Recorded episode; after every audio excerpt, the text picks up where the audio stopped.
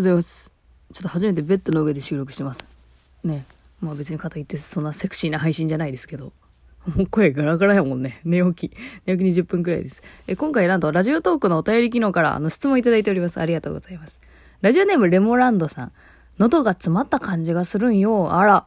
ストレスかなゆとちゃん、ストレスと発散とかどうしてる？これって人それぞれだと思うけど、いろいろ試してみたくて、話す機会があったらお願いします。と、いただきました。ありがとうございます。レモランドさん確かあれだよね。あの、あれの話しんかった、私ら。あれ。JO1。あの、プロデュース101ですよ。男性アイドルグループの。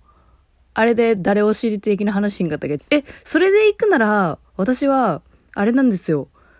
川尻蓮のダンス動画ばかり見ますね。あの、最近あれ、あの、アドさんの、あの、曲をカバー、ダンスカバーした動画があるんですけど、JO1 の。あれの時の川尻蓮の、やっぱ顔が残るよね、印象に。すごい残像として川尻蓮がすずっと映映るのすげえなと思って見てる。もう。まあ、そういうなんか、自分は私ダンス、あの、全然あの、ソーラン節しかできないんで、やっぱダンスできる人見てると気持ちいいなっていう、自分にないもの持ってる人気持ちいいなと思って見るね。うん。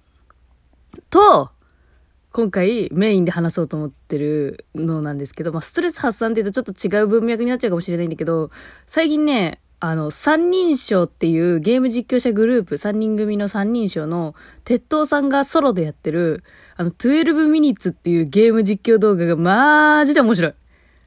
マジで面白い。多分もうすぐ終わっちゃいそうな気がするんだけどね、今ね、シャープ2まで出てて、で、1本目が40何分で、2本目が1時間半くらいの動画で結構長いから、がっつり楽しめるんですけど、私もうずっと目離さんかったね。この、今のマルチタスクのこのご時世に一回も目離さんかった。え、どんなゲームかっていうと、え、まずゲームもめっちゃ面白い。し、鉄塔さんもともと好きで、あのね、鉄塔さんのゲーム実況だったらね、グノーシアっていうのもね、ちょっと似たやつでおすすめで、これちょっと話、またちょっと飛んじゃうからちょっと後で言うけど、とりあえずこの12ミニッツ、これ12分間ですよ。私のラジオと一緒ね。私のラジオつかまあ、ラジオトークのあの仕様なんですけど、その12分の間に、あの、12分の間の出来事がずっとループするっていうのがベースにあるんですけど、登場人物、主人公の男、旦那さんですね。で、夫婦です。えー奥さんが家にいます。で、自分が家帰ってきて、奥さんが奥の部屋から出てきて、あの、キスをするところから一日は始まる。一日っていうか、あれですね。多分、会社から帰ってきてからの12分だと思うんですが、夜中の12時だったな、確かあれ。うん。まあその12分間がとても不思議なことが起こるんですよね。なんか奥さんとちょっと記念日を過ごそうっつって奥さんがケーキを持ってきたわ。ケーキが食べたくなったら話しかけてちょうだいっていうのがあって、まあケーキを食べるっていうのがまあ一つのトリガーになるというかね、ストーリーが展開するやつの一つでもあるから、そういうのがあったりとかして。で、食べてる途中で、警察が来るんですよ。ピンポーンって。私このピンポーンの音結構怖くてさ、動画見てても嘘どうしよううちだったらみたいなさ。びっくりしん、たまに。私、サイキックスオの災難のさ、ピンポーンの音とか全くうちと一緒でさ、もう見てるたびに毎回ビビったりするもんね。あ嘘っていう。あ、なんだ、動画か、みたいな。これ最近めっちゃ多い。で、あの、ちょっといろ、いろんなコンテンツ出しちゃった、急に。で、そう、12ミニッツは、そう、なぜか警官が押し寄せてくるんですよ。で、なんと、ちょ、あらすじ言っちゃうよ。あらすじだからね、これ、ベースで。うん。あの、別にネタ、ネタバレとかでもない。あのーずっと、ずっとこれは出っ放しになるんだけど、その警察が逮捕状が出ているから開けろみたいな感じで来て。で、奥さんに逮捕状が出てる。え、嘘、妻？みたいな。で、で、とりあえず自分も含め、なんか取り押さえられて、警官に殴られると、振り出しに戻るんですよ。またただいまーつって帰ってきたところから始まるっていう。そう、殴られたりとか、まあ12分経過したらっていう演出なのかな、どちらかというと。まあそ、それがベースのループ。だから必ず奥さんが奥の部屋から出てくる、奥さんが読書する、奥さんが、あの、ケーキ用意してくれてる。で、まあ、警官が来る。まここら辺が、あの、決まってて、で、そこの間で何の行動を起こすかによって変わってくる、どんどん。そう。そうなんですよ。それが面白い。で、まあ、永遠にループするから、ちょっと、なんていうのあの、作業芸じゃないけど、ちょっと、その、めんどく、あの、飽きちゃうそう、そういうのあるんじゃないかなと思うんですけど、ないんですよね、鉄塔さんのゲーム実況なら。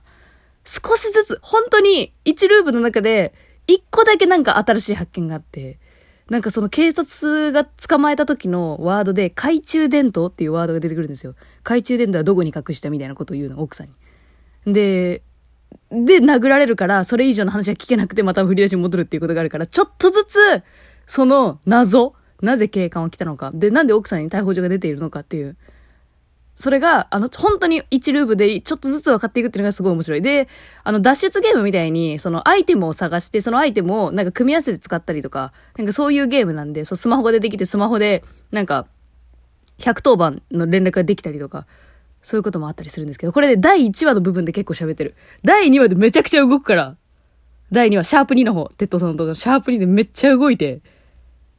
そうなんですよね。いや、いろんな気持ちになる。いや、奥さんに逮捕状出てる。そんなまさかな。いや、これ本当は無実なんでしょう。え、でも待ってよ。どう考えても奥さんとしか思えないんだけど。え、待って、どっち？え、あ、あれ？みたいなさ。めちゃめちゃ、あの、二転三転するというか、あ、なるほど、そう、そうやってぐるぐるしていくのかというか、ぐるぐるじゃないな。その、たった一つの行動をするために、これをなんか証明したいって思うためには、全く別な部屋からこれを使ってこれをするみたいな。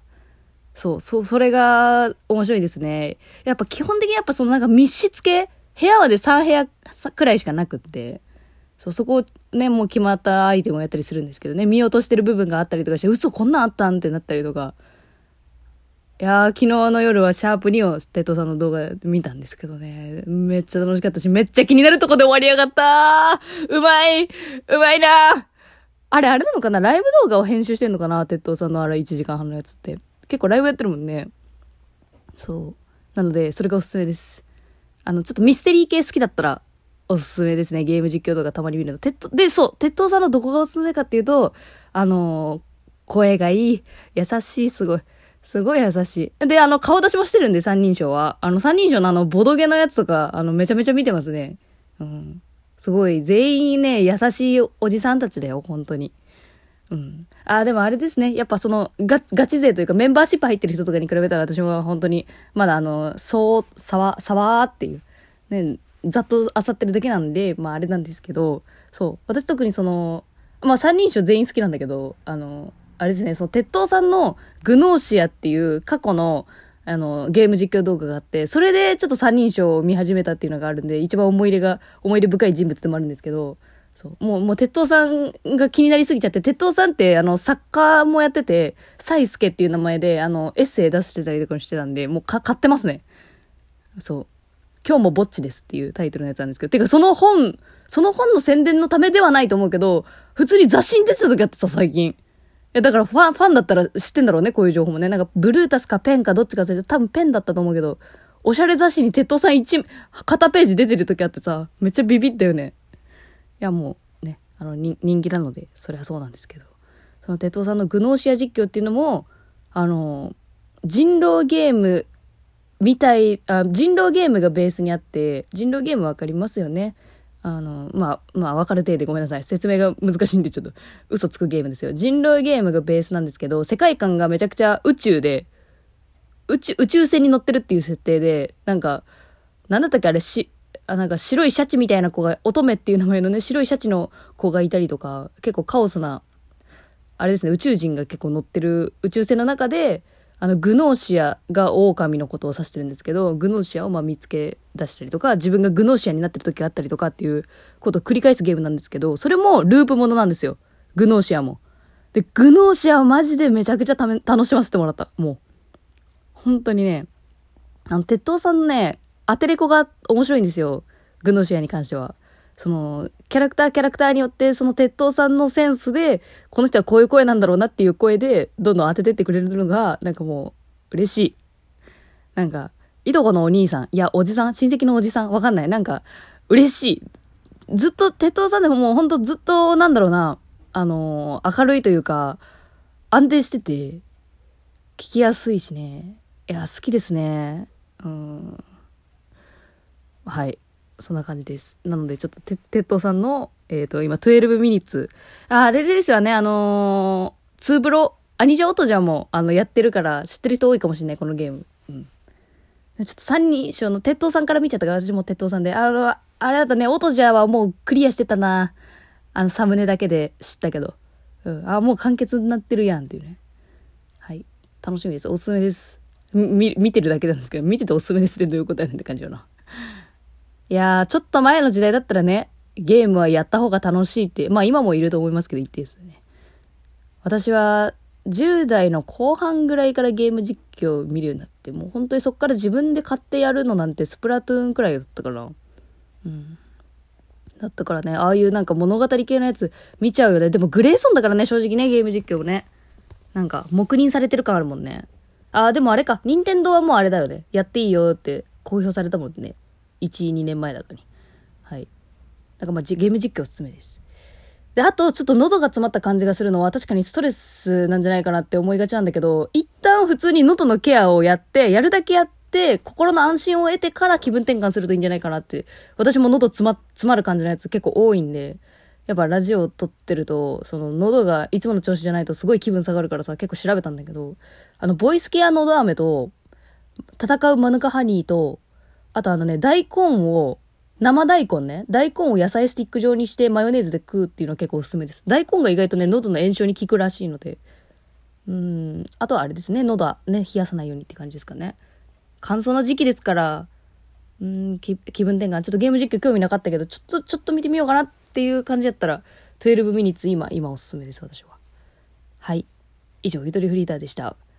ストレス破産方法ね、常に模索してますんで、発散方法研究家として、またなんか、あの、いいの思い出したら、ラジオ撮りたいと思います。以上、デルフィーターでした。あ、ゆとばずもストレス発散に効くかもね。